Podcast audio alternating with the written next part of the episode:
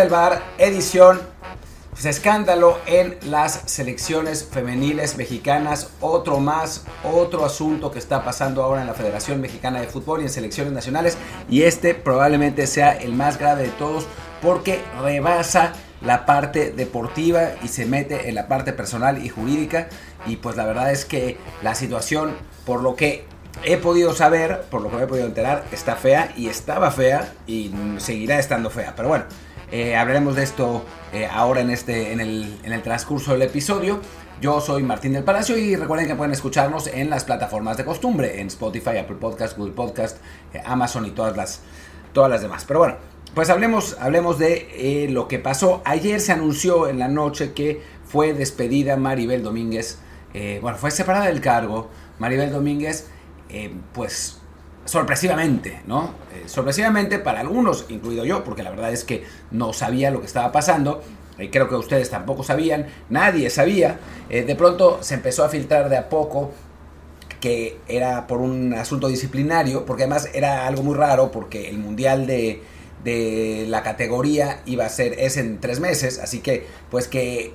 que despidieran a la entrenadora a tan poco tiempo de que empezara el torneo, un mundial, pues digamos que es poco habitual, ¿no? Digo, hay, hay un desmadre en selecciones, ¿no? Pero, pero aún así es poco habitual. Después se empezó a, a filtrar de a poco que era por un tema delicado. Ahora, lo, esto que voy a decir es lo que yo me he enterado de, de la situación y, y de lo que me he estado enterando de lo que había pasta, estado pasando en selecciones, en selecciones femeniles, que es, la verdad, un escándalo, un escándalo absoluto. No puedo dar por el momento nombres propios, por obvias razones, eh, porque, bueno, es cosa, cosas que me contaron off the record, pero los comportamientos y las, las circunstancias, pues sí se van a enterar y, y, y van, a, van a ver. Bueno, aparentemente, lo que sucedió con Maribel Domínguez es jurídico. Fue acusada legalmente por una jugadora de acoso sexual. Eso es de lo que me he podido enterar. O sea, para que no me vayan a demandar, es algo que me contaron, no es algo que sé fidedignamente, pero bueno, el hecho es que la separaron de su cargo y en principio, por lo que me cuentan, fue por haber sido eh, pues demandada por acoso sexual. Ahora, esta no es la única vez que pasa. Y eso es lo que, lo que se vuelve aún más... más indignante. Parece que esta es realmente la gota que derramó el vaso. Otro, cuando, cuando empezó esto, yo empecé a, a mandar mensajes y me sorprendió muchísimo la apertura con, lo, con, la, con la que la gente me empezó a contar cosas que pasaban en selecciones nacionales femeniles, de las que nadie se había enterado, o bueno, por lo menos la gente no se había enterado, y que obviamente eran, pues, tema común en la Federación Mexicana de Fútbol y entre, y entre el medio. O sea, que, que, no, que no se hubiera dado a conocer es, la verdad, es eh, francamente es sorprendente. Pero bueno, en fin, para empezar, resulta que esta jugadora, quien quiera que sea, no es la única que ha sido toqueteada y manoseada por la entrenadora nacional. Hay otras futbolistas que ya no querían asistir a las convocatorias de las selecciones juveniles mexicanas porque estas situaciones eran comunes. Era algo que pasaba normalmente dentro del entorno de las selecciones femeniles de jóvenes en México. No sé de la mayor, sinceramente no sé de la mayor. Una fuente de la Federación Mexicana de Fútbol me dijo que no descartaba que también podía haber, puede haber pasado en la mayor. No, no me dijo con, con, con detalles, pero me habla de una cultura tóxica que impera en las selecciones femeniles desde la época en que la entrenadora, en que Maribel Domínguez y Mónica Vergara, la entrenadora de la selección mayor, eran seleccionadas. Me habló específicamente de una novatada, de la, no, las novatadas que se hacían en esos tiempos, que lo voy a leer textualmente, lo, lo estoy buscando ahora, uh, uh, um, aquí está.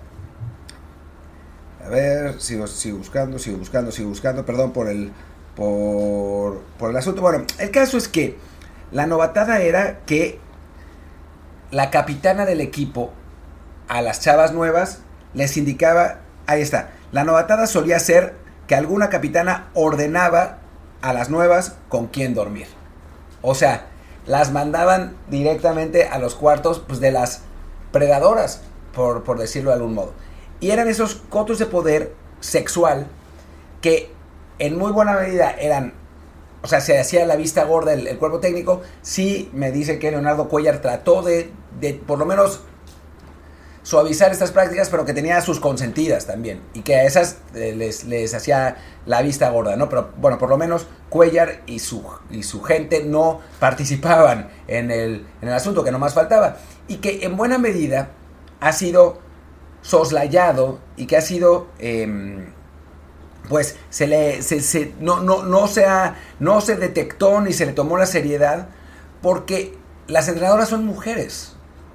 O sea, normalmente cuando el técnico es un hombre hay mucho mayor escrutinio, pero la, con, con una entrenadora mujer, pues digamos que también, seguramente por machismo mal entendido, ¿eh? Eh, se deja pasar, se deja pasar, pare, no, no parece como que, que sea tan grave, no se les eh, fiscaliza de la misma manera la que se fiscalizan los hombres, y por lo que parece dentro de selecciones femeniles, juveniles, la situación era francamente terrorífica. O sea, no era... Esto que, que está pasando con Maribel eh, Domínguez no es un caso aislado, sino que sucedía constantemente en las convocatorias. Eh, y que es algo que viene desde hace veinte años, por lo menos, que, que, está, que está pasando eh, a partir de que la generación, que, que ahora son las entrenadoras, eran, eran jugadoras. Y digo, lo, lo increíble de todo esto es que Yo, con, no, no solo lo increíble, digo, ya, ya he dicho varias cosas increíbles, ¿no? Pero, pero lo, una de las cosas escandalizantes de esto es que obviamente la gente de la federación sabía. ¿Y por qué sabía? Porque a mí me costaron dos llamadas, me costó dos llamadas para enterarme de esto. O sea, no, no, no tuve que hacer ni siquiera una investigación así detectivesca para, para enterarme de esto. Era, es, era un secreto a voces, o sea... La gente, la gente sabía, pero tal era el poder, por lo que me cuentan además, de los cuerpos técnicos de las selecciones, que nadie se atrevía o nadie se atreve a cuestionar lo que, lo que pasa dentro de, de, los, de, de los planteles, de, del, del grupo que, que maneja el cuerpo técnico, ¿no? El cuerpo técnico es el que tiene la razón, y entonces se pueden eh, pues ocultar hasta los más grandes abusos y acosos, porque el cuerpo técnico es eh, todopoderoso.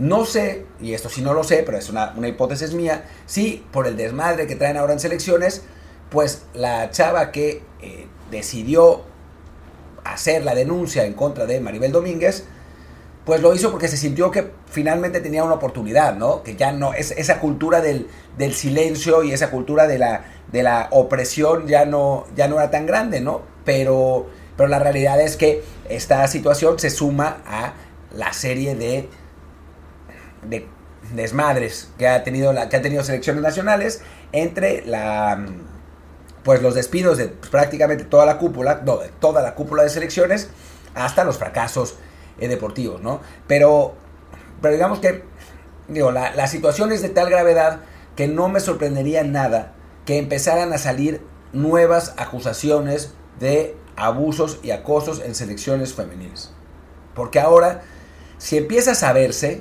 si los que estamos metidos en esto nos dan los pantalones para hacer la investigación, o sea, la misma investigación que yo hice en dos llamadas, alguien que esté en México, porque además yo estoy en Barcelona, pero alguien que esté en México se atreve a entrarle, de aquí se puede salir un mugrero de años y años y años, porque, insisto, no es que esto haya sido exclusivo de esta administración, viene pasando por décadas en el fútbol femenil mexicano. Así que me imagino que, que nos vamos a seguir enterando. Ojalá nos sigamos enterando, porque, o sea, no es que quiero que haya pasado, pero por lo que me cuentan, pasó. Y lo que tiene que, que suceder es que ahora salga a la luz ese tipo de cosas, porque son absolutamente inadmisibles en el, en el fútbol mexicano y, bueno, en cualquier estrato de la, de la sociedad.